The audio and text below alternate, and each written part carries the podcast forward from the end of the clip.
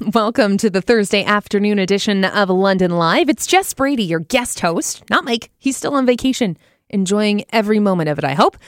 Well deserved. But yes, it's Thursday. I'm back in the talk side of the booth. Yesterday we had the Jays game, so there was no show. But that's that's okay because we're back for the last 2 days of this short week. Hope everyone's settled into it. I know on Tuesday might have felt a little bit rough after the long weekend. It's hard to get back into the groove of things. But it's been a very busy week news wise. So, uh, you know, I'm sure it's it's kind of propelled us along. It always feels like that for me. It feels like the weeks just kind of fly by uh, as as different you know stories come up. All of a sudden, it's it starts at Monday clearly, and then all of a sudden it's Friday, and you're like, whoa, where did this week go? And this week is no exception. Big news yesterday was the announcement from the RCMP that they believed that they have found the bodies of the BC murder suspects. So, the latest on that case is that uh, autopsies are being done on the bodies that were found up in northern Manitoba, where the RCMP had really descended to find the two suspects, Kam McLeod and Bryer Schmegelsky, so it ended, you know, at least I think like two and a half weeks of searching for these individuals who were wanted in connection with uh, the death of one person. For sure, they were charged in that case. And there were also questions as to whether they were directly connected to the deaths of two other individuals in northern BC. Now, this story, now that we have, you know, information from the RCMP that uh, the suspects are most likely no longer living. Things will quiet down now, but it has been, it really has been, you know, dominating the headlines across Canada, around the world. Obviously, in Australia, it was a big story because one of the people who is deceased in all of this uh, was a young man from Australia. He and his girlfriend, uh, who was uh, an American, they were traveling across Canada and they were up in northern BC. And they are two individuals of the three who died in connection with this case. So there's been a lot of discussion about the victims, a lot of discussion about the suspects. And the media has, you know, obviously been trying to find out as much as possible about everyone that's involved to help people understand A, what happened, B, how it could happen, and and just you know to satisfy the natural human curiosity as to what has gone on in this case. And obviously, for a good chunk of this story, it is a public safety issue that that was going on, you know, for uh, people in BC, right across the prairies, as as the RCMP kind of issued that public safety alert. Uh, in Ontario, for a time, there was the alert saying that the OPP was investigating uh, reports of possible sightings. Obviously, there was nothing ever confirmed in Ontario, but yeah, it was it was a big story, and for good reason. Now, in the follow up, as the story winds down um, reporters, especially out in BC, uh, they are, you know, they've been f- trying to follow up with the families of the suspects, so the McLeods and the Schmegelskys. And uh, it's just it's just, just something that I saw last night. One of our colleagues with Global BC, Kylie Stanton, she's been following this story and she tweeted out a picture of the a close up shot of the front door to the uh, grandmother's home of Bryer Schmegelsky, excuse me, in Port Alberni. And there's a, a typed out note. And I'll read you what the letter says. And it's taped to the, the front glass porch door of the house. Again, you can't see anything of the home itself. It's not identifying the home, nothing like that.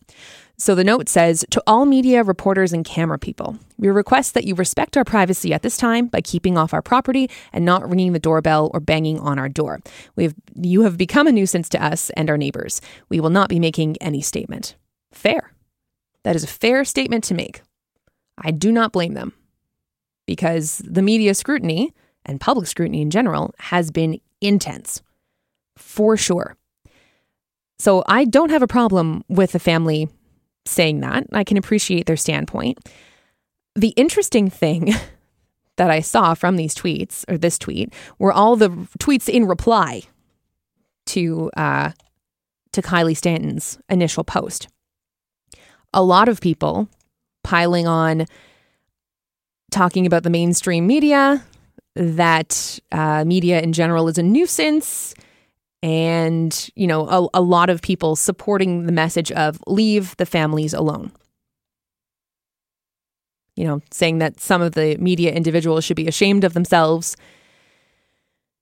And I, I understand why a lot of people in the public would have this reaction to the coverage because it's a lot.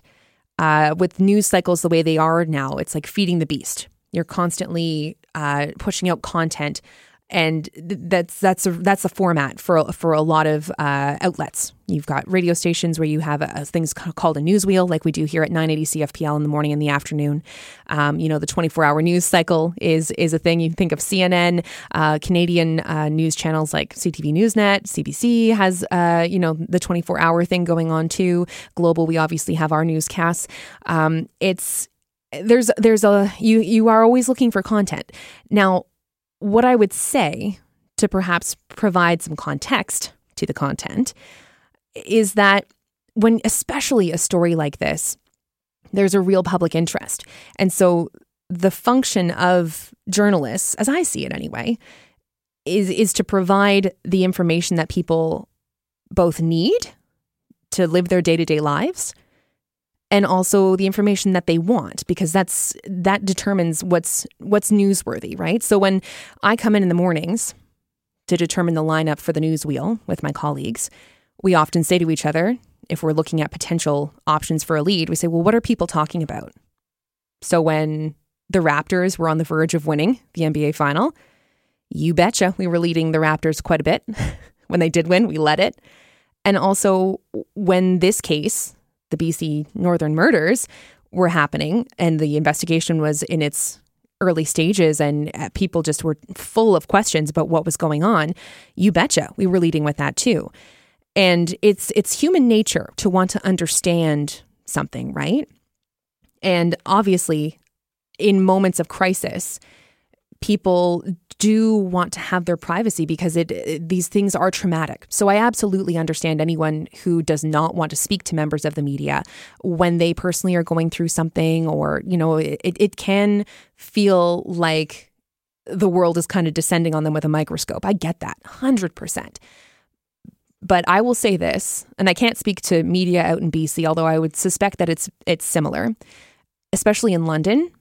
Media that I've been uh, had the privilege to work with, both in this newsroom and, and colleagues and from other other shops, if you will, we try to use the utmost sensitivity when we're dealing with people who have uh, been directly involved in a traumatic event.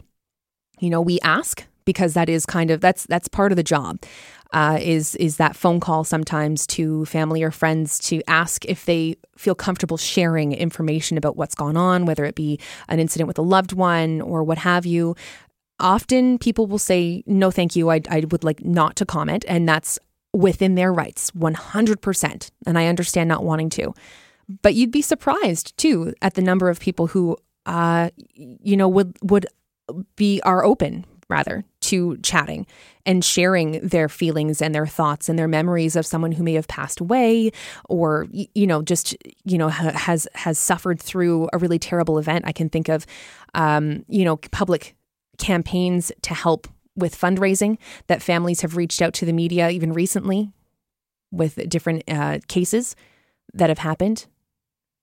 You know think of tristan roby who was, you know, a victim of the hit and run crash on Exeter when he was riding his bike. His family and friends have been uh, very gracious in speaking about their situation and wanting to raise awareness, not only to uh, apprehend a suspect implicated in that case, whomever they may be, but also to reach out for help because they need it. So it is I, I, I it's a tough one. It's a tough situation, and I'll read you Kylie Stanton's follow up tweet to that. Um, to the one with the, the picture on on the grandmother's door. Just further to my previous tweet, no reporter likes the door knock, quote unquote, but it is part of the job. Sometimes the families want the opportunity to talk, most of the time they don't. To be clear, we respected the family's request. and that's that's the nature of of how this kind of works and it's all you can do is ask with respect and then respect the answer that you get do not badger if someone does not want to speak i understand but it is an opportunity for those individuals to to reach out and to express themselves and you know ask for help if that's the case if it's not if it's just to to share about their loved ones then that's fine too I absolutely feel for families who are going through these situations because it, it can be overwhelming. Um, and when you have a ton of different outlets, especially international attention, it's it's it's tough. But I would just urge anyone who thinks that it's it's just for the sake of sensationalizing. Respectfully, I don't agree. But then again, I am obviously on the other side of things. My perspective is one from the news media.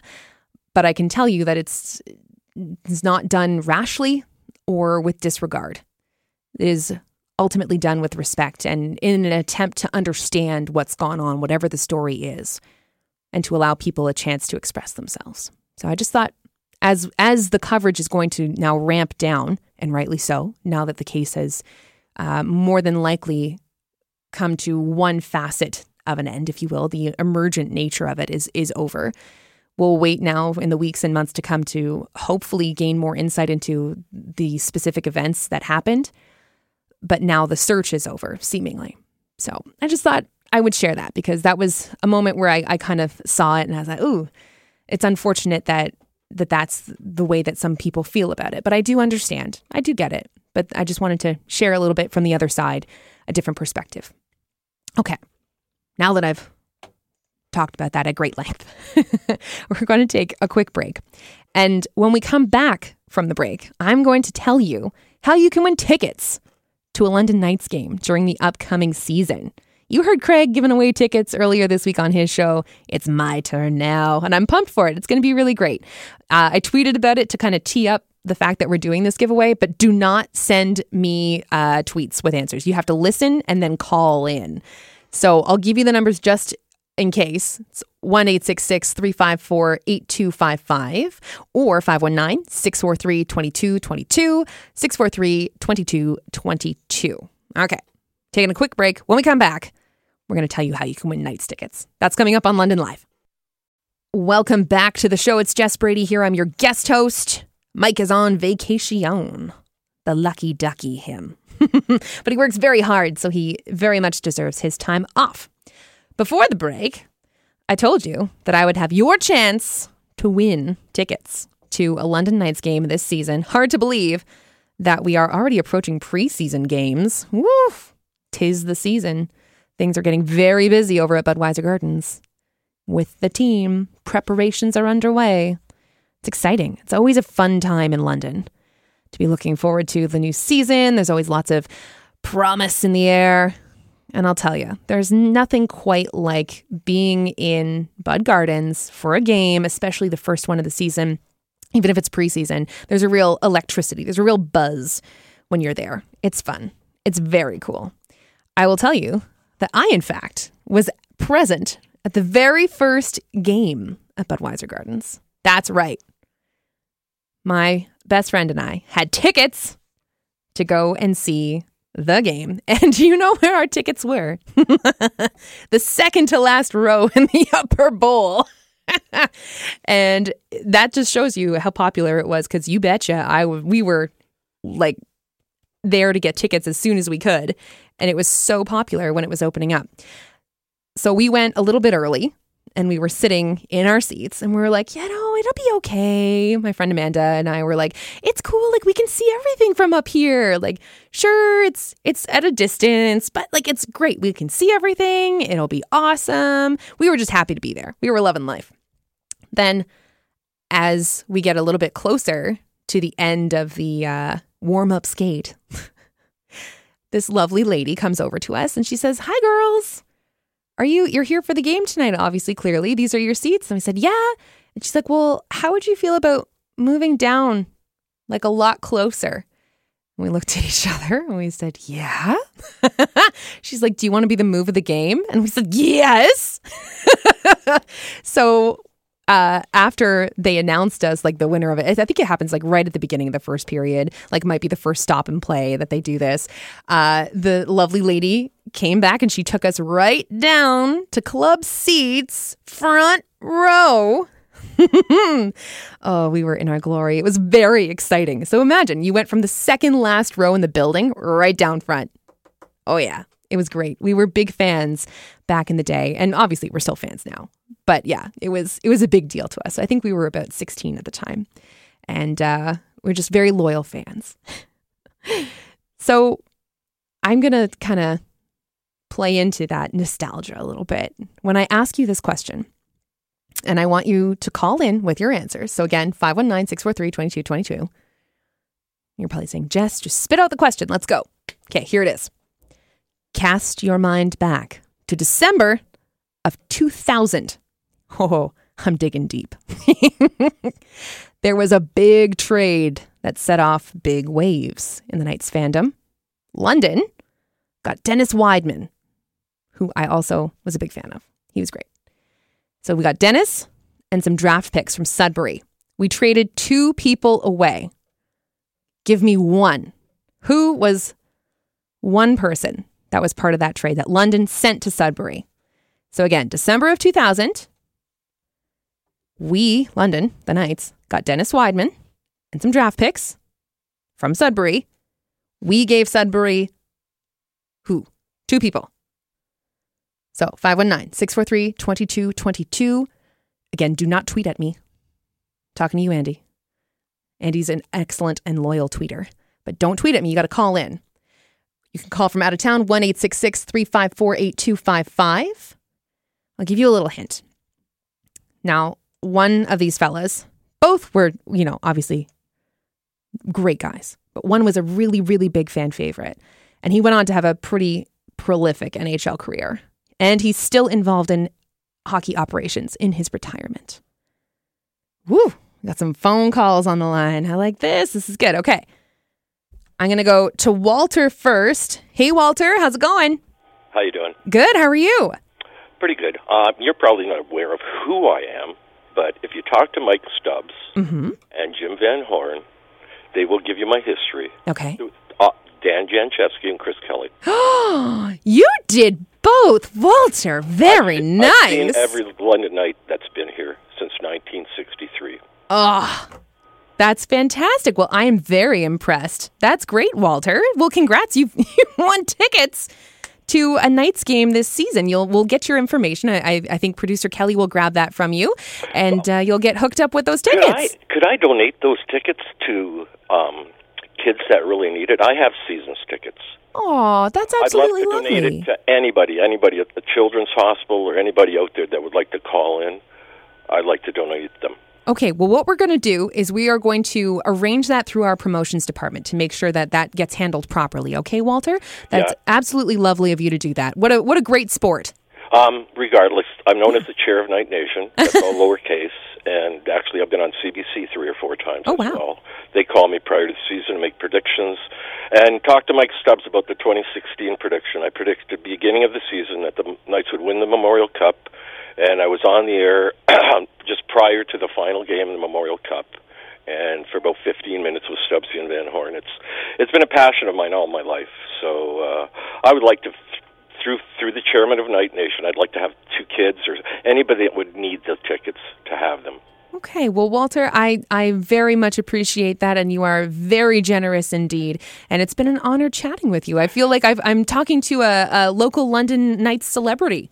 Well, talk to Stubbsy and Van Horne, and they'll let you know all about it. And the fact is, I'm unfortunately I'm having surgery at the end of this month. Oh. And I will not be. I'm normally on the air the first game with uh, Jim Van Horne because he needs the chair to officially open the season, and I will not be there. So it's a, a, an honor to talk to you. You do great work. Oh, too. thank you. And, uh, if you talk to Mike, he'll tell you all about me. I absolutely will chat with Mike, and I know that uh, everyone here. I'm speaking on behalf of the entire 980 team and Mike, and and also Jim Van Horne. We wish you all the very best with your recovery after your procedure, and we look forward to chatting with you on air at, at some point whenever you're feeling up to it about your predictions for the season. You know what? Anytime you need me. Awesome. Walter, thank you so much. And uh, I'm sure that Kelly is going to chat with you uh, in just two seconds, okay? Yeah, no problem. Take care. Have a wonderful day. You as well, Walter. Bye bye.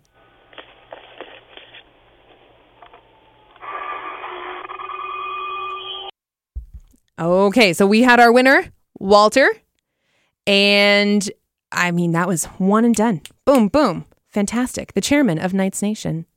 That was very, very good. I'm very impressed. Very impressed indeed. I thought I might get, like, I don't know, one wrong answer first. Nah, Walter's all about it. He was all over it. Love it. So, so good. All right. Okay that's how we're going to play things. That's that's how we're going to play things. and a very generous offer to also donate those tickets uh, to some other individuals. So that's great. We're we're going to get in touch with Walter, and uh, producer Kelly is going to chat with him, and uh, we'll be we'll be in touch with Walter. Okay, we need to take a quick break for news. Coming up, we're going to talk about this very interesting and different pilot project in running in downtown London, and it's for uh, members of the homeless community here in the city. It's run by Atlohsa. We're going to explain how this works. It's called a resting space. Coming up on London Live on 980 CFPL.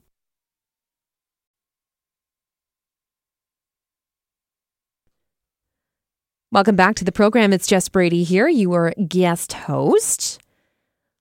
Also, just just to tie up uh, what we were talking about before news, our London Knights tickets giveaway. In case you were wondering, if you didn't get through because Walter scooped you with his fantastic answer, quick draw. What I can call Walter. He's so good. Uh, single game tickets, by the way, for regular season Knights games go on sale Saturday. So you can get those online, londonknights.com, or you can go in person down to box office at Budweiser Gardens.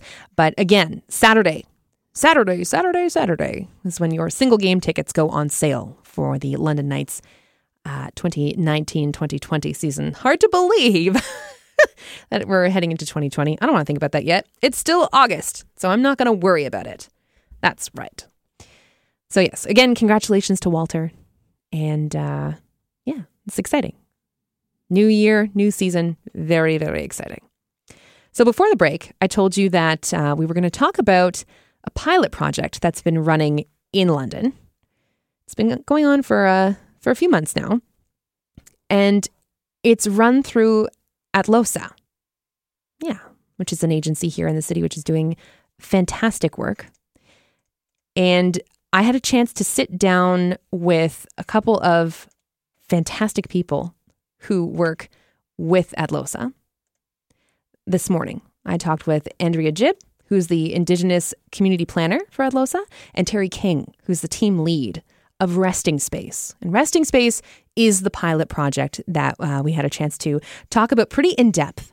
And I think that it's well worth uh, spending that much time talking about because uh, we have long discussed issues of homelessness and poverty in our city. And these issues disproportionately affect Indigenous uh, community members. And so Andrea and Terry graciously came in earlier today to sit down and, and, talk with me about the pilot project and the work that Atlohsa is doing. And uh, we'll play that interview now. Ladies, thank you so much for joining me today. I really appreciate you coming in uh, and uh, you know taking a few moments to chat. Thank you for having us. so, for anyone who does not know about Atlohsa, and they should, uh, what exactly exactly does the organization do? Like, where are you first of all located in the city, and what is the work that you're doing? Yeah, so we actually have three locations, but our downtown head office is located at 343 Richmond Street. Um, and we also have Zhao, we operate Zhao Shelter, located just off Wellington on Hill Street, and then we have St. George Street Supportive Housing. But most of our programming happens out of our downtown head office. So Atlohsa is an Indigenous culture-based um, agency which offers programs and services for the entire family unit. So um, our I guess kind of our origins are in violence against women. That's how that's how we came to operate the shelter, and then we kind of saw a need for holistic services for the entire family unit. So we have programming from babies and moms to children and youth to um, older youth, and then adult men and women, and then we also have elders as well. Wow, that's that is like as you said, like comprehensive. Mm-hmm. You know, mm-hmm. working with the whole family unit there, Andrea. And do you happen to know, just offhand, and if you don't have a rough number, that's totally fine. Kind of putting you on the spot. Uh, roughly, how many people, individuals that you're that you're working with? Oh, I don't know. dozens and dozens. Lots. Yeah, yeah, lots, lots of folks. Um, and so we serve the urban Indigenous population, but um, some folks may not know we actually have three First Nation communities located about 30 minutes south of London. And so a lot of the folks we serve are coming from these communities as well. Oh, okay. So it's it's like you said, comprehensive, working with a lot of individuals. Um, and now, specifically, what what I asked you, you ladies, to come in to talk about uh, is the resting space pilot project, and uh, uh, that I, I learned about it from a great article that was done by Megan Stacey with the Free Press, and uh, that's why I reached out. and I was like, I want to I want to talk to Terry and Andrea and, and learn more about it. So maybe we could we could talk about, I guess, how this pilot project started and uh, what's going going on with it because we're we're serving uh, individuals in our community who are you know uh, they are looking for housing. They're they are homeless individuals. So it's it's really a, an important piece of the puzzle that is going on here in the city that you guys are working on. Mm-hmm. and terry i don't know if you wanted to jump in with some specifics on it uh, well, we can st- we can talk about how it started, but I think that it's important to talk about Andrea's work that she's been hmm. uh, doing. Oh, that's oh, kind of uh, accumulating to uh, a broader need that's going to uh, support those experiencing homelessness within sure. the city. So Andrea has been working on um, a project for the last two years now, and uh, maybe she can speak about that first, and then yeah. we can talk about the first step of that Absolutely. that research in being the resting space. Certainly, Andrea, well, go for it. yeah, thanks, Terry. So. Um, for the past two years, myself and a number of other community agencies have been working towards um, the creation of an Indigenous homelessness plan for London. Um, and so this need um, is acknowledged in the City of London's homeless prevention system because there's a really um, high number of, of Indigenous peoples in London who've been experiencing homelessness and very little in the way of culture based programs and services, right? And so um, that work has been ongoing for about two years, and we're looking at 2020 having releasing a strategic plan on Indigenous homelessness.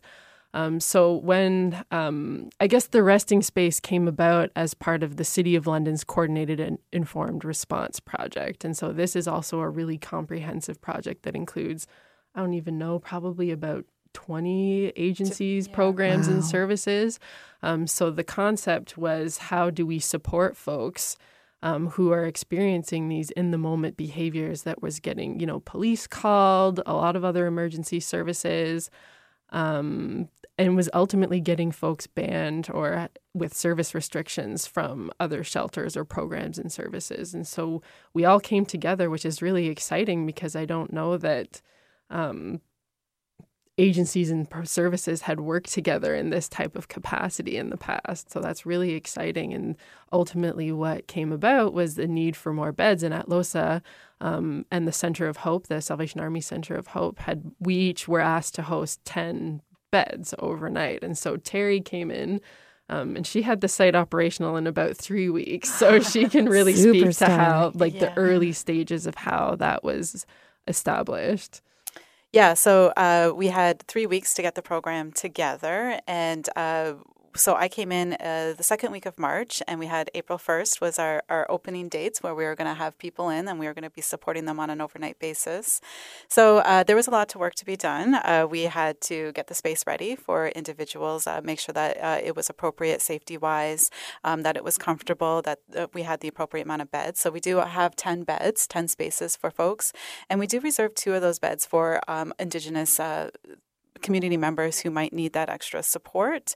Uh, but we do have an open door policy, so uh, anybody can come access uh, supports with us.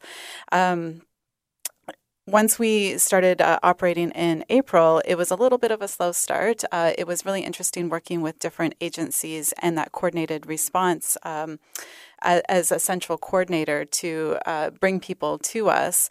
Uh, so it was it was pretty it was a slow start, but within a couple of weeks we started to see our numbers grow and grow and grow. And now that we're going into our, our fourth month, fourth fifth month, um, we're we're pretty much at capacity every night. So wow. we're seeing a lot of people want to come back uh, for a variety of different reasons. Uh, there are no beds available uh, sometimes for for folks, and uh, the space is comfortable, especially for those uh, with Indigenous uh, ancestry. So we're trying to really provide like an educational piece, especially for those in the community who may have been using substances, uh, that they can access an Indigenous agency and uh, that they can access some medicine. So we do offer medicines uh, with our services. So uh, anybody who comes in has access to a smudge. Uh, we have like cedar, cedar tea.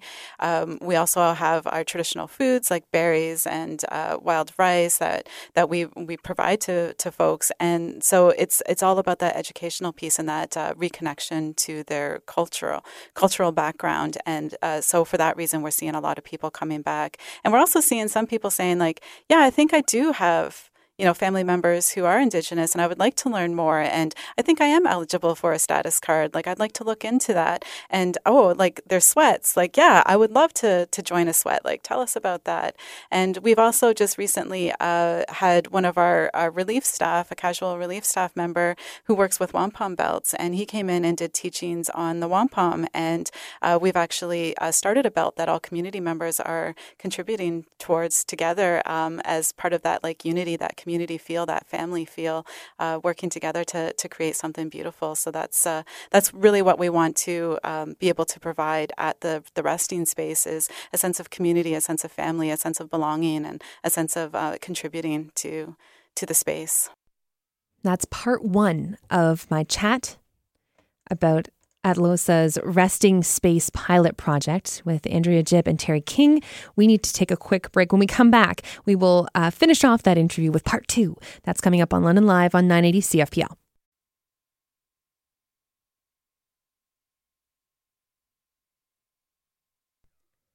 Jess Brady here on your Thursday edition of London Live on 980 CFPL. When we left off, Andrea Jibb and Terry King were talking about the sense of community, family, and belonging that they've worked so hard to establish through the Resting Space pilot project at Atlohsa. Here's part two of our discussion. I feel like it would be such a positive place to be because individuals in our in our community in London uh, who are experiencing homelessness very often they do not have social interactions with with other people in the community all that often mm-hmm. right? They're very isolated and that builds uh, you know just uh, like so many issues. When you are isolated you don't have human connection interaction.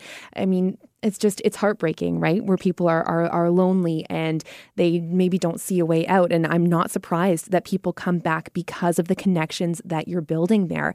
It sounds like it is a very a very welcoming space. And uh, you know it's and it's a place where they individuals can go as you guys have mentioned, where when in other cases they're not allowed to go back to certain shelters, right? So it's it seems like it is a much more, uh, you know, meet, meeting people where they are and trying to help them move move forward and you know find paths forward that will work for them. Absolutely. Every day it's just meeting them where they're where they're at. Yeah. uh, and so we are uh, very welcoming for all behaviors. Uh, so our model was based off of uh, kind of supporting those who are exhibiting you know disruptive in the moment behaviors. Uh, and so we have pretty low barriers around that. Uh, but we recognize that every day is different. So you know if we do come across somebody who maybe isn't isn't being respectful of the place in the moment, we might ask just for a short break and, you know, maybe we'll reassess and after a 20 minute walk or maybe the next night. But um, that's as far as our, our barriers will get because we know that we have to meet people in the moment and that every day is different it builds a lot of trust i would imagine with individuals who are who are seeking out this service because if they know that they have a place to go even if there is that break of a night or 20 minutes as you said terry they know that it, it's they can still come back and where in some cases i feel like they would feel very shut out if they are not allowed to you know come back to a place after one instance of you know bad a bad day or a bad night like you said like this mm-hmm. is this is I feel like would build a lot of trust being able to do that and seeing the same individuals who are working at Atlohsa and building those connections. It would feel very good for people, I would imagine. That's our hope. Yeah. yeah.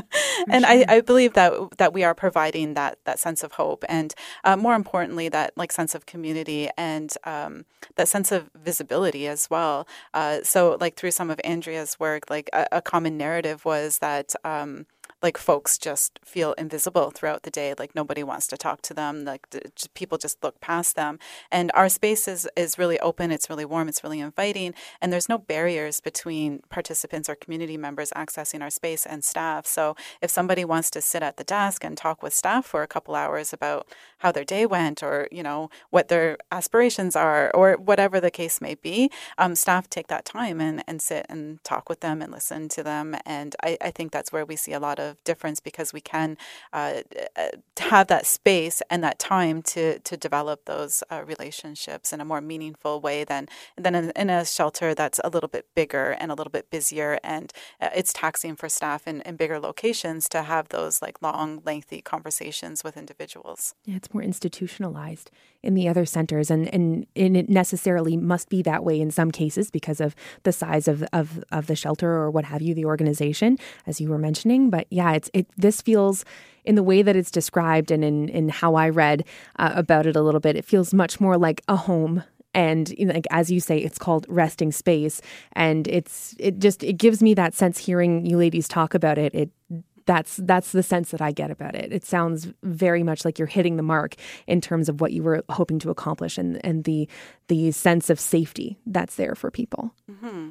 This is so key when we talk about Indigenous homelessness, especially because um, Indigenous homelessness is situated in a context of our shared history, right? Of of this area in mm-hmm. southwestern Ontario and Canada more broadly, where um, we have colonization that happened, and so it was ultimately people's relationships and families that were targeted as part of that process. And so many folks who are homeless um, have lost those connections to their community and their family, and much more broadly, our really extended family of, of an indigenous notion of family, where we consider a, a what much wider range of relationships than um, we consider in our Western context, right? And so that's why the that reconnection to culture and us as human beings first and foremost, right? Like that sense of family and that's and that's really how we see folks as extended family members right? And so um, you know folks who are using substances or may have mental health like you wouldn't just cast your family members out right? You would try to support them in a good way.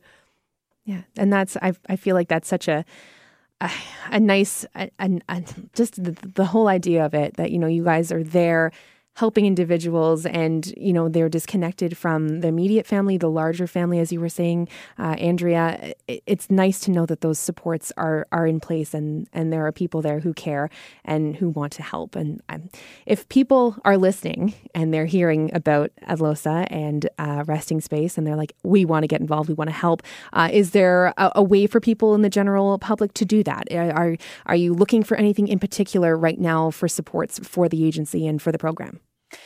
so for the program itself, uh, there's a few items that we kind of rotate through really quickly. So I'm always looking for securing donations from community members, such as like box cereal, uh, cold and warm cereal, like oatmeal or, or Froot Loops, whatever the case may be.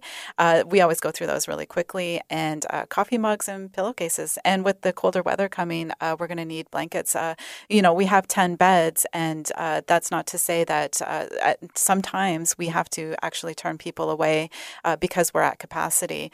Uh, so some, it's really nice weather right now. So some community members will ask for a blanket um, and kind of you know go find a, a, safe space outside and, and kind of catch a little nap that way. And so we'll give a, do- a blanket. Uh, so then that kind of leaves us short. So we're always mm-hmm. we're always in need of blankets, especially with the colder weather coming, to be able to provide for those in our space and to provide for uh, individuals who may choose to sleep outside. Fantastic. All right. And I think much more broadly, we would totally welcome and invite any community members who want to learn more about Atlohsa to come and visit us at 343 yeah. Richmond Street. like we have, um, we have a social enterprise where we sell Indigenous kind of arts and crafts type stuff, and all proceeds go back to support our programming. We also have the See Me Art Project, which is housed at our head office. Um, and also, with really exciting news, we have the second annual Atlohsa Peace Awards coming up. And so you can check that out on our website at uh, atlohsa.com. And um, that'll be held in November. And so, if folks want to get involved with that, you can buy tables, you can nominate someone for an award. It's really, really exciting. And that, that'll be a fundraiser where all, all the proceeds will go to supporting Zhaawanong Shelter and other programs like the resting space that we have at Atlohsa. Fantastic. Londoners, you have your you have your your notes. You should go out and learn some more about what's going on. Terry and Andrea, thank you so much for joining us uh, to talk about uh, the Resting Space project, and we wish you all the best of luck as it continues. Thank you very much for having us, and I just wanted to say thank you again to all the community members who have supported us so so far in our journey. Uh, it's really appreciated, and we look forward to uh, that continued relationship with our community members, and hoping to see um, to see you uh, come down to Atlohsa and and check out what we have. Fantastic. Thank you again. Thank you.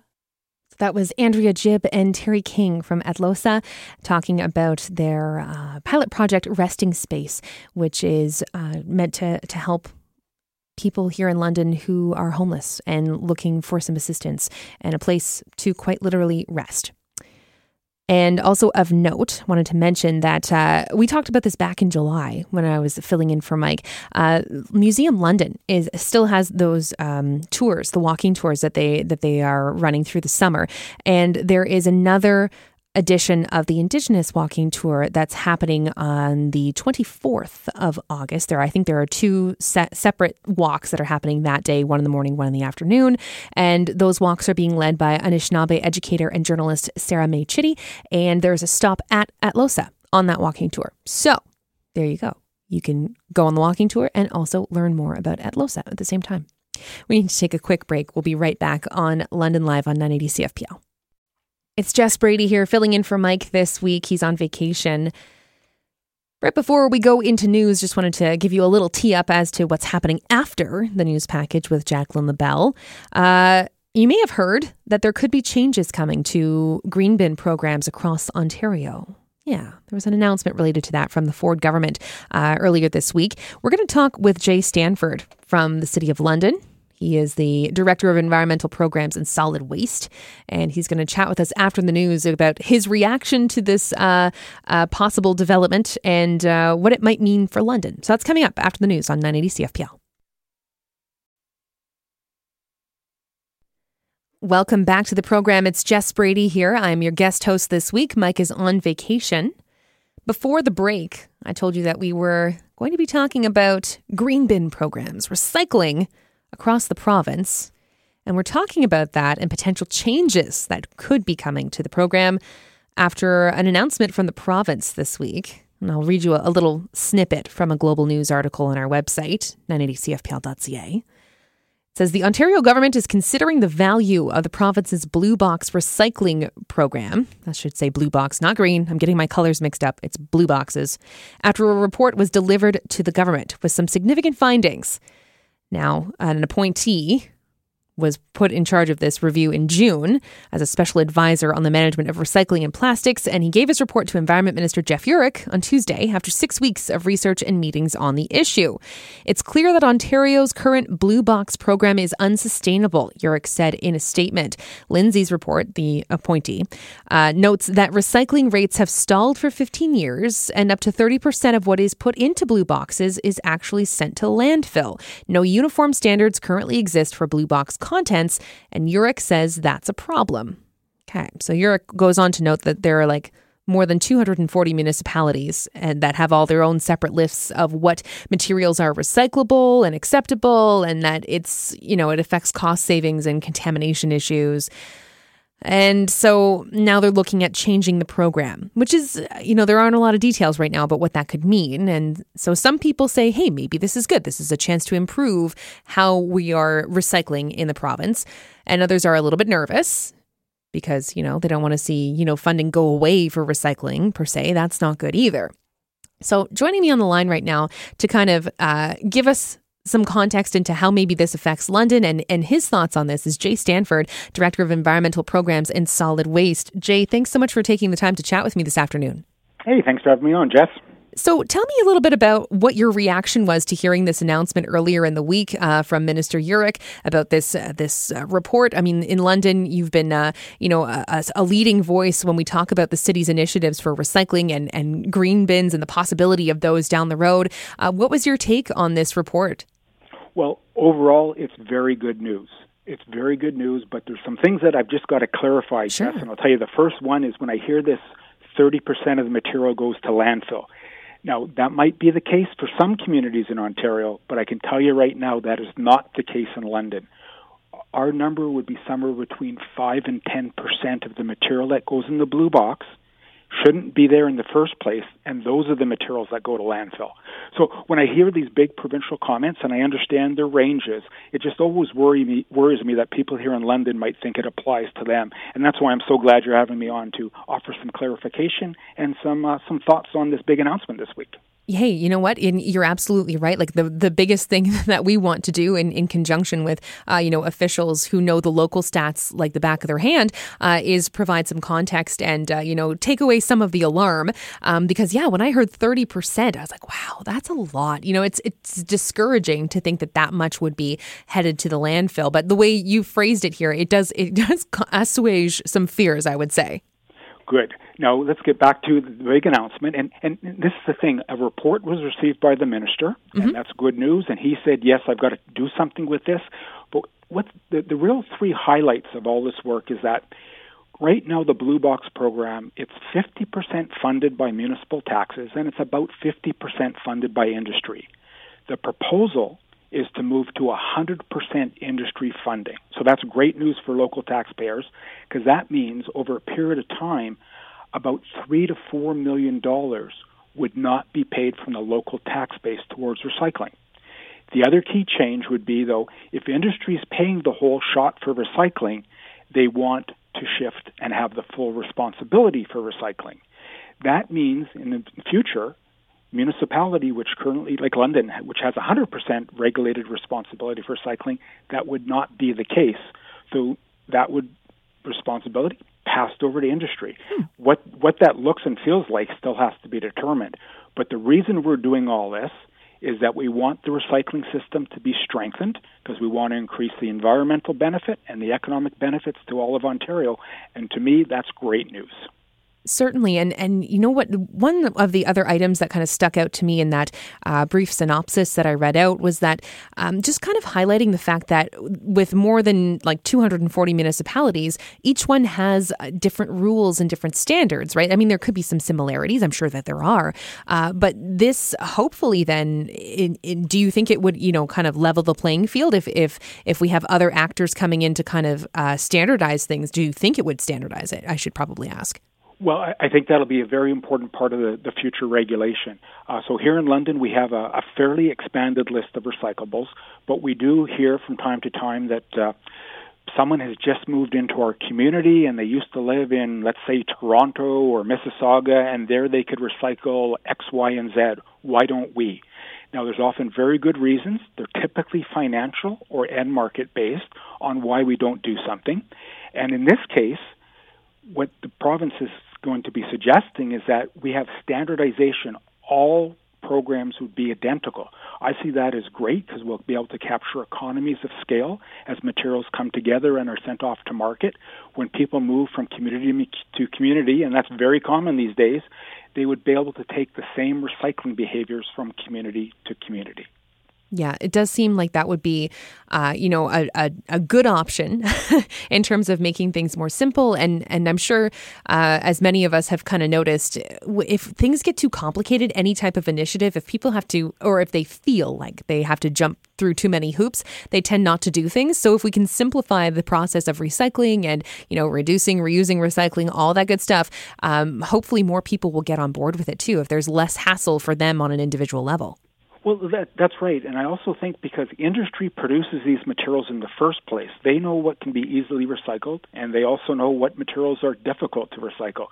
Industry will be encouraged to produce things that are more easily recycled and they're cheaper to recycle. So you can just see how the synergies will really take over here when industry takes over that responsibility.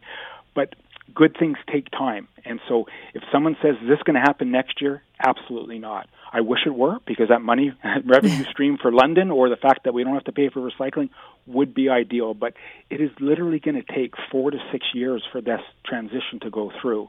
So it's not just around the corner; it's a good couple years off. So in the interim, the most important thing we can do here in London is to continue to do what we have been doing very well at: is recycle the same materials, make sure that they're not contaminated with non recyclable materials. Some people call it wish cycling.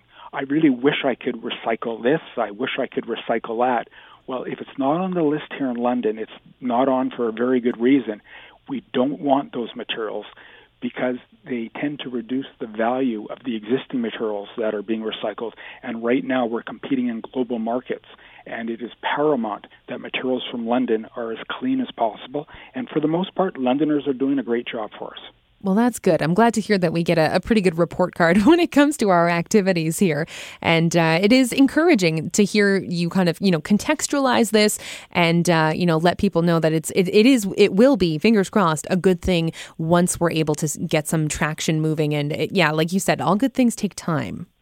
They, they do, they do. But in the interim, we, as I mentioned, we just can't let our guard down because every day there's a new article out there about the difficulties in recycling in North America and how we're competing with markets in China and India, and all of that is very true. Yeah. It is very much a global recycling system now, and one of the best things we can do is try our best to return all those materials right here into the Ontario economy.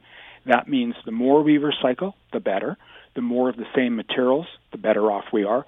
And finally, creating those jobs in Ontario and even better in the London area that's what this should all be about. And we're seeing sites of that occurring right now. And uh, this new report that we're talking about and the upcoming regulation will push that a lot further. Fantastic. Well, Jay, thank you so much for taking a few moments to chat with us this afternoon and, uh, you know, uh, give us some perspective on this. And as always, I very much appreciate hearing from you and, and, and learning from your knowledge. Hey, thanks for having me on, Jess. Have a great afternoon. You as well. Take care. That's Jay Stanford, Director of Environmental Programs and Solid Waste, talking about uh, the new report on Ontario's Blue Bin program and changes that are likely coming down the pipe to that. Very interesting. Sounds like it will be promising. Okay, we need to take a quick break. When we come back, we're going to be talking about another uh, city related initiative, and it's new, and it's called Home Sweet London. It's uh, something that City Hall has put into place at a couple of locations, community locations, to welcome newcomers to the city. That's coming up on 980 CFPL. Welcome back to the program. It's Jess Brady here, filling in for Mike this week. He's on vacation. Before the break, I told you that uh, we were going to be talking about a program that has been launched by the City of London. They're calling it Home Sweet London and it's meant to give some more resources to newcomers to the city. Yeah, set up at a couple of locations. It's really neat. It's very, very cool, very high tech, if you will. It's very 21st century, I should say. It involves iPads. It's neat.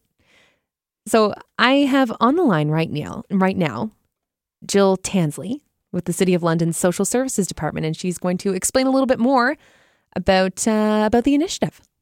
Jill, thanks so much for joining us this afternoon. I appreciate it. Thank you, Jess. It's a pleasure to be here. So, as I mentioned uh, just before uh, coming on the line with you, we are talking about Home Sweet London and new tools that are available for people who are coming into the city uh, to, to get acquainted with it a little bit better. Tell us about this initiative. What's going on with it? That's right. Thanks, Jess. Well, it's a newcomer welcome kiosk. Uh, they were launched yesterday. Uh, one is in the lobby of City Hall on Dufferin Avenue. The other is at the new Bostwick Community Center on Southdale. And um, as you can imagine, when one is a is a newcomer to London, they may be far from family. There may be some language barriers. They may not be familiar with neighborhoods or services available. And what we've done is we have installed iPads, which are welcome kiosks, at City Hall in and and one at uh, the Bostwick Community Center. And these these kiosks allow users to access free of charge uh, the immigration.london web portal that provides information on, on all kinds of services and programs available to them in their own language. That was my next question was, uh, you know, what kinds of, uh, I guess, resources are available and are they available in different languages? That's fantastic. How Do you know offhand how many different languages uh, it's translated into? Well, we're using the Google Translate tool, and uh, my estimate is that there are about 40 different languages available. Um, so it's it's fairly comprehensive. Yes, it certainly sounds like it, and uh, you know that's that's uh, such an important thing that, and and also I feel like it would give people a lot of comfort and a sense of relief because so often uh, it's it's an anxious moment when you're trying to communicate with other people and you're trying to get your point across and and learn and you know uh, ask questions and things like that, and if you can't uh, you know properly convey that message, I mean for sure it would it would cause people some stress. Exactly, exactly. I should point out to your listeners just that London has excellent settlement services. It really has a huge array of services, uh, and this is not meant to replace those services. This this is is a guide, if you will, to how to access those services um, in in two areas of the city. We'll start with that, and um, if if they work, we'll try other locations. It sounds like it's it's really neat, and uh, you know I think it's a good point that you've made there, Jill. About uh, this isn't meant to replace the established services. I, I sort of see it as uh, you know when any one of us uh, does a quick Google search on our phone for basic details about something, or to find out where else they can get more details. This is kind of like frontline access uh, that, that puts people in touch with eventually the services that they'll need.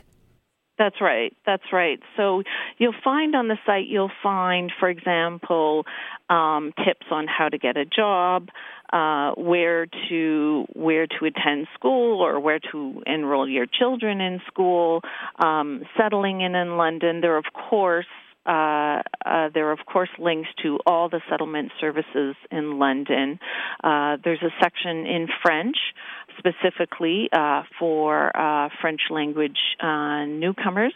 And there's a section that leads to the London and Middlesex local immigration partnership. So there's quite a there's quite an array of of links on the site, and we're really hoping that newcomers to the city can go down to city city hall or to to Bostwick to use these services.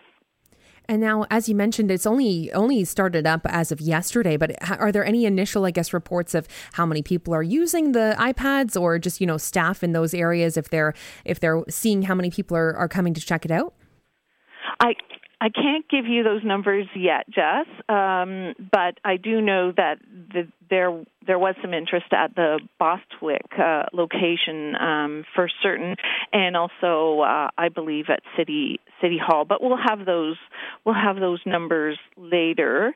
Um, I might point out, if I could, where this emerged from. Um, last June, City Council endorsed an immigration strategy, a newcomer strategy, and uh, the objective behind that is to attract and integrate more newcomers to London. And so that is where this initiative arises from. It's embedded in, in the city's strategic plan, and we hope that to have uh, other initiatives in the future um, and for example, we're going to be holding a uh, hosting a newcomer day in in October in partnership with the London Public Library. That's fantastic. And so, what type of activities would be involved in that day? Then I know it's it's casting an eye fairly uh, uh down the road there ahead of us, but that's okay. It's it's good to to learn more about what's happening. What what sort of stuff will be going on that day? Well, we're we're we're planning, as you can imagine, but we will have tours of City Hall. We'll have an information fair uh, showcasing services available in London, and uh, we're going to have a presentation by our human resources staff on working at the city, and then the focus will shift to the London Public Library, the, the center branch, um, where they will also have all kinds of activities for children and families. Um, some story time um, in different languages. Uh, the London and Middlesex Local Immigration Partnership will have a human library and uh, will be co hosting a citizenship ceremony with the library as well. Fantastic. And uh, obviously, we'll be, I'm sure, checking in with you uh, further down the road to, to hear more about that as, as we get closer to October. Um, but Jill, that's that's great. And thank you so much for, you know, talking with us today about uh, the new iPads and the new initiative there with Home Sweet London. And again, I believe you said the website, but it's immigration.london.ca, right? That's right. Fantastic. Well, Jill, thank you so much for your time this afternoon. Thank you very much, Jess. Okay. Have a good day. You Bye-bye. too. Okay, we're heading into news. When we come back from the break, we're going to be talking about something probably that a lot of kids and parents don't want to think about quite yet back to school. Not just back to school, but some of the stress that can come along with that and maybe how to deal with it. That's coming up on London Live on 980 CFPL. Welcome back to the program. It's Jess Brady here. I'm your guest host this week. Mike's on vacation. So before the break, I told you that we are very quickly approaching the back to school season. I'm sure you've probably already started seeing the commercials for places like Staples and Walmart touting all of their back to school options. Tis the season. It's always weird. Now that I'm out of school, and I, for transparency's sake, I have been out of school for quite some time now, but it is weird to me uh, to not be going back to school. It's a little bit easier, but I tell you, that first year that I was working full time in the quote unquote real world, when I was not going to university anymore, oh, that was weird. I felt like I needed to go out and buy some books, get some pens and pencils or something just to. It was it's very strange, surreal feeling. But anyway, uh, it can be a very stressful time of year, not only for kids which you would you might expect, but also for parents. And perhaps you are a parent, perhaps you know some parents and you're like, "Yeah, I buy that. It's stressful." Well, there was a survey that was recently done and it was uh, commissioned by Herbalife Nutrition. Okay. I'm more interested in the in the data that kind of came up from it. So this article talked about it. It surveyed 2,000 parents of school age children. So we're talking five year olds to 18 year olds. And it revealed that 57% find the back to school season to be the most stressful part of the year. That's 57% of parents. So some of their worries are about like if their kids are going to make friends, uh, if their lunches will be good, if they'll have academic success, uh, and that parents apparently worry more than their kids, 29% versus 12. Hmm. Very interesting. So obviously, it's not great I mean, everyone is is going to worry. That is that is a part of life. But the problem becomes if these worries are overwhelming, right? And it's always great to look at ways to try and mitigate those fears or work through them, right? That's very important to keep things in perspective as much as possible so that they don't weigh on you unduly. So, joining me on the line right now to talk a little bit more about these stresses and maybe how we can tackle them is Alistair Henning. He's the marketing director for Anxiety Canada. Alistair, thanks so much for joining us. It's my pleasure. So, as I was mentioning, this is, uh, you know, it's a busy time of year. We're trying to get our back to school shopping done for those uh, people who do have little ones, or if they themselves are going back to school, perhaps. But it, it can weigh on a lot of people, can't it?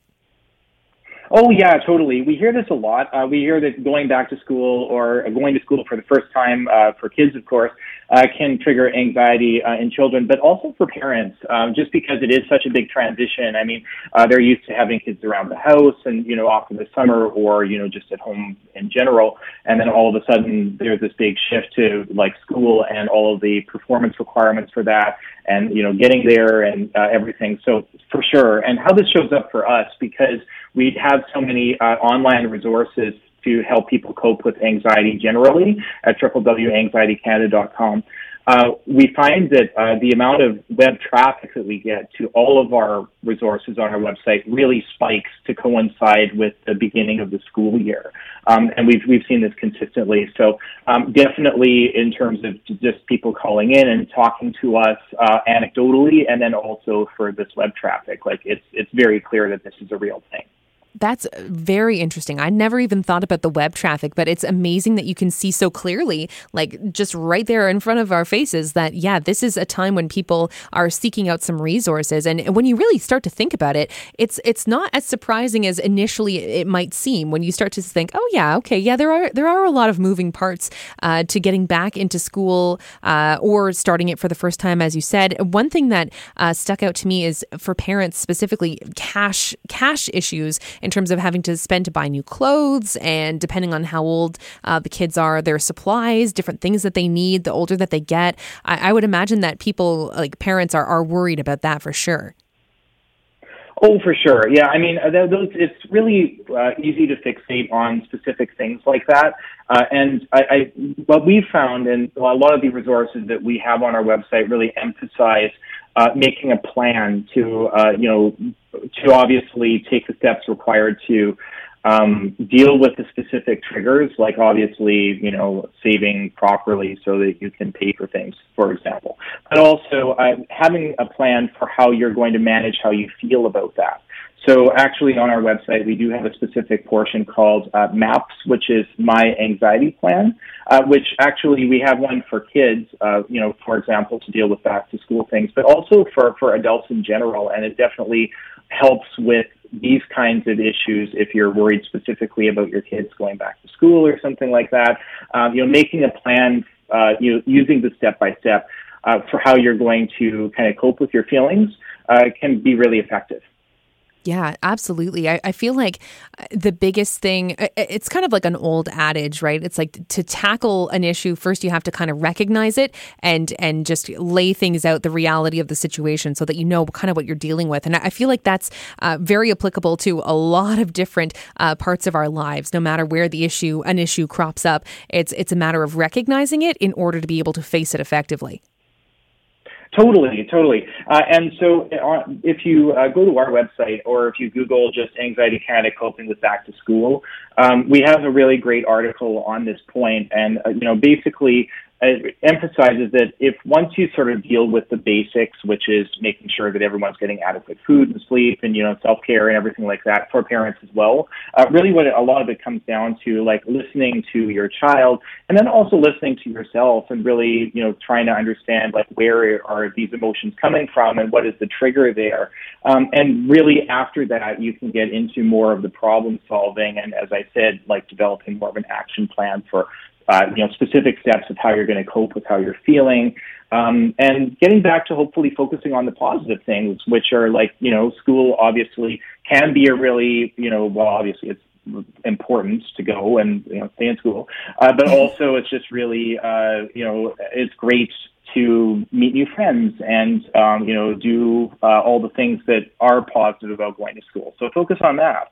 Um, and as a parent, it's really good to be self-aware about these things. Absolutely, yeah, and I think it's.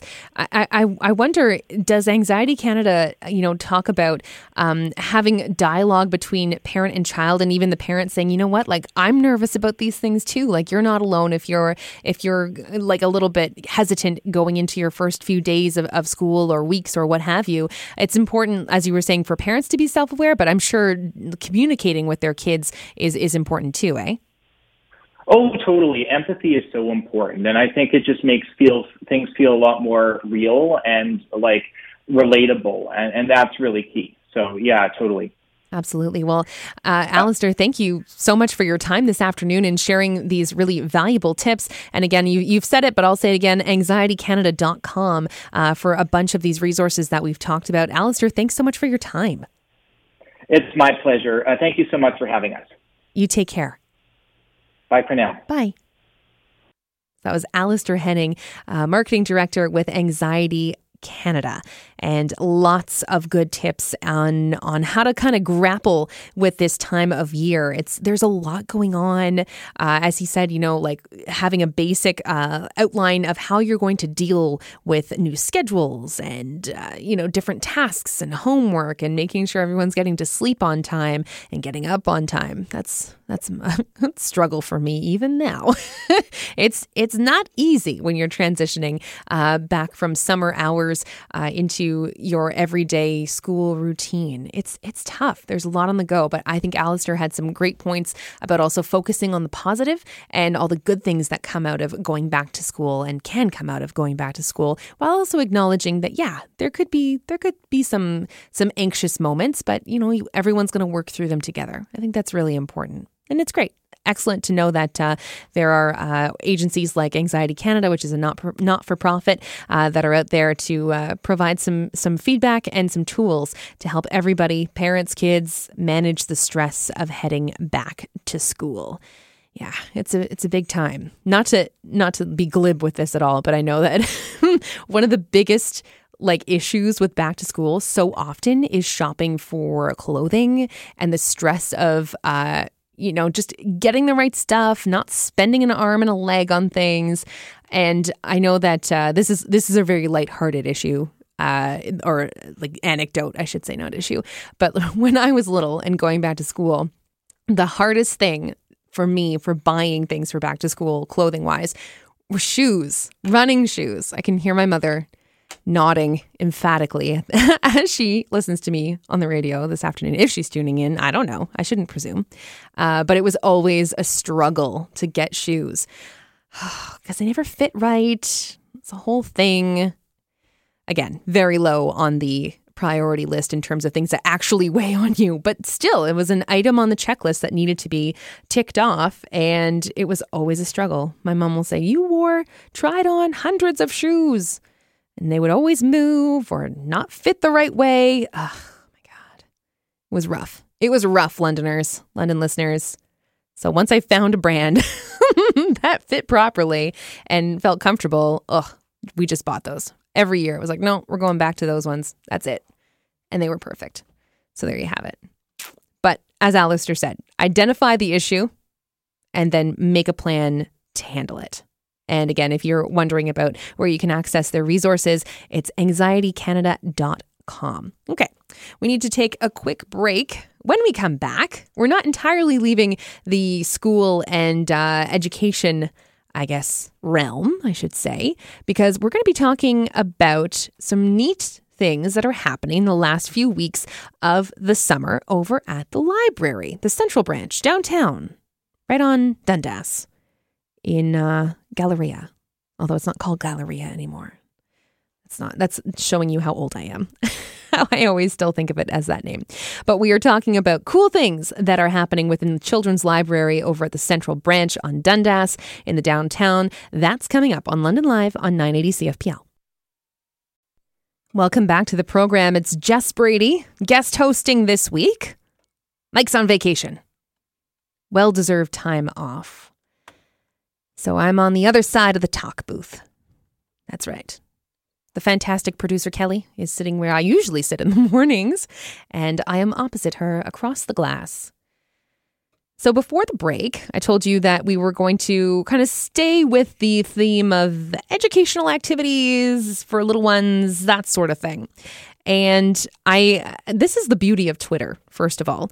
Uh, I kind of got the inspiration for this segment uh, when I saw a tweet from uh, a friend of mine from university, and she works at the library. And she was talking about these cool book charms that they were making for an activity um, with the tweens and teens that come out to some of their programming.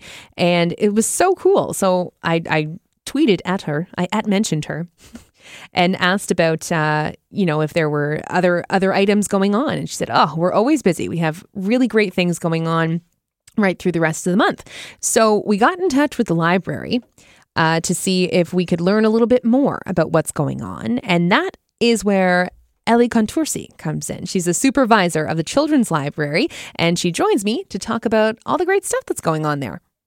Ellie, thanks so much for joining us this afternoon. I appreciate you taking the time out of your busy day. Oh, it's my pleasure. Happy to do it. So it has been a lot of stuff going on at the library. I mean, there always is, and we should say that first yep. of all. For sure. Especially For sure. during the summer months, because we have uh, little ones who are off from school, and there are tons of great uh, programming uh, sessions that are going on. And we are into the, the dog days of summer here. We only have a few weeks left before the, the kids go back to school. And that means You that you it. are not slowing down at all. Eh? Tell us about some of the programs that are going on. oh my gosh, we have. Where do we start? Uh, it has been a busy summer. I can tell you that. Um, so I, as I said, I'm I'm from the Children's Library. So we offer every Wednesday morning a an art studio, and it's for children of all ages, and it's happening every Wednesday at ten until 11:30. So that's one of the things we do. We've also got um, Captain Corbin, the magical pirate, coming to the Children's Library on Monday, August 12th in the afternoon. Any of our programs, and this goes for the entire system, can be found at our website, which is www.lpl.ca. And of course, when you come to the library, we are just a wonderful space to be in for children. We always have activities out on our tables. There are toys to play with, with for the little ones, and um, of course, things to do for the older ones too. And one of those uh, items, or, or I guess should say programs or sessions uh, for the for Mm-hmm. the older kids that I, I was chatting with a friend about online, actually, uh, self publishing for teens, and that's really neat. Tell us about that. That one's coming up too. It's on Saturday, August 24th from 2 to 3. Um, the teen librarian, she has a connection with uh, someone who's been a self published author, and this woman is coming in to talk about all the different things that you need to think about if you want to publish a book or a, some sort of piece of writing. Um, and this program that we're offering is free, as are most of our programs. And it's this one's meant for ages 12 and up, and it's drop in. That's fantastic. It's it's neat to be Yeah. able to offer up these programs that not only are fun, but they are educational as well, and they give kids a chance to kind of explore uh, different avenues, I guess, that they might not have thought of, especially you know creative writing. Mhm. Yes, we're hoping that we'll get a, a good bunch of uh, creative teens and tweens coming to that one. It's great, you know, and and just you know something to do uh, during the day. It, it kind of takes a little bit of the burden off of uh, parents, caregivers, uh, guardians, whomever is looking after the little ones uh, during the summer months, and uh, you know help to find a, a neat way to spend those hours, and, and you- just so that it's not you know, not necessarily uh, always watching TV or or spending time in front of a screen, right? It's getting out and, and, Yes. and actually engaging. Yes, and we are really fortunate in downtown here in the Children's Library. We have access to the most beautiful reading garden. It's it's a hidden gem downtown. It truly is. So you can access this lovely space through our doors and take a book out and read under a tree. Listen to the birds twittering. It's so serene. And I know that uh, parents often come with their kids and they have their snacks outside. So we've got the best of both worlds. Nice, cool air conditioning inside, sweet, beautiful uh, outdoor spot in our reading garden. Absolutely, and it's it's funny because uh, I I have always been a pretty avid reader, and I actually still have my very first library card, not from London. Awesome. Uh, yeah, but it's it's so funny. Like my mom kept it for me, and it's it's her writing. I didn't write my name on it. Um, Oh, that's amazing. That's, how young I was. but Yeah, it's yeah. great because libraries, you know, n- not only do they, uh, you know, give a place to go, but it's it's also uh, they open up up the world really through all of the resources Mm-hmm. That are there. And and I find that people in general, uh, not just with kids programming, but they're very surprised by the resources that are on site at the libraries, especially the central branch downtown. I saw some tweets uh, over the last day or so talking about how they have music practice rooms as well. So there really Yes, is yes. access to a whole variety of, of different uh, resources. It's so true. Libraries aren't just books anymore. I mean, we are books, don't get me wrong. We love the books, but there are so many other things that the library offers, just in the way of programming and supports. And it's just a, a great place to come and be. We are very open and open to diversity and inclusive, and I'm really proud of what London Public Library represents. Yeah, it's it's funny that I feel like that there are more people who are kind of uh, becoming champions of libraries. Even like mm-hmm. Chrissy Teigen, uh, she was tweeting about going to the library the other day with her little ones and uh, talking about how cool it was. She was getting inspiration from a bunch of different cookbooks. So it's you know what? It's not that anyone should think that libraries are uncool, but this will certainly help their you know street cred a little bit. Yeah, yeah, for sure. Definitely. It's changed over the years. That is for sure. Well, that's you know what it's great, and and the one thing that hasn't changed is the uh, you know the great resources as we've said uh, that are there, and um, you know all the fantastic programming that will continue. Fingers crossed, well into the future. So, Ellie, thank you yes. so much for your time today and talking about what's going on. And I believe you said the website before, but if you if you wanted to just remind yep. our listeners again of where they can indeed. find all the information on this. It's www.lpl.ca. Perfect. Love it. Well, Ellie, thank you again for your time and best of luck with all the rest of the summer programming. Thank you so much. Thanks for having me. It was my pleasure. We're going to take a quick break. When we come back, I will tell you the best ever reason you will ever have to go to Dairy Queen and get yourself a blizzard. Stay tuned for the reason that's coming up on London Live on 980 CFPL.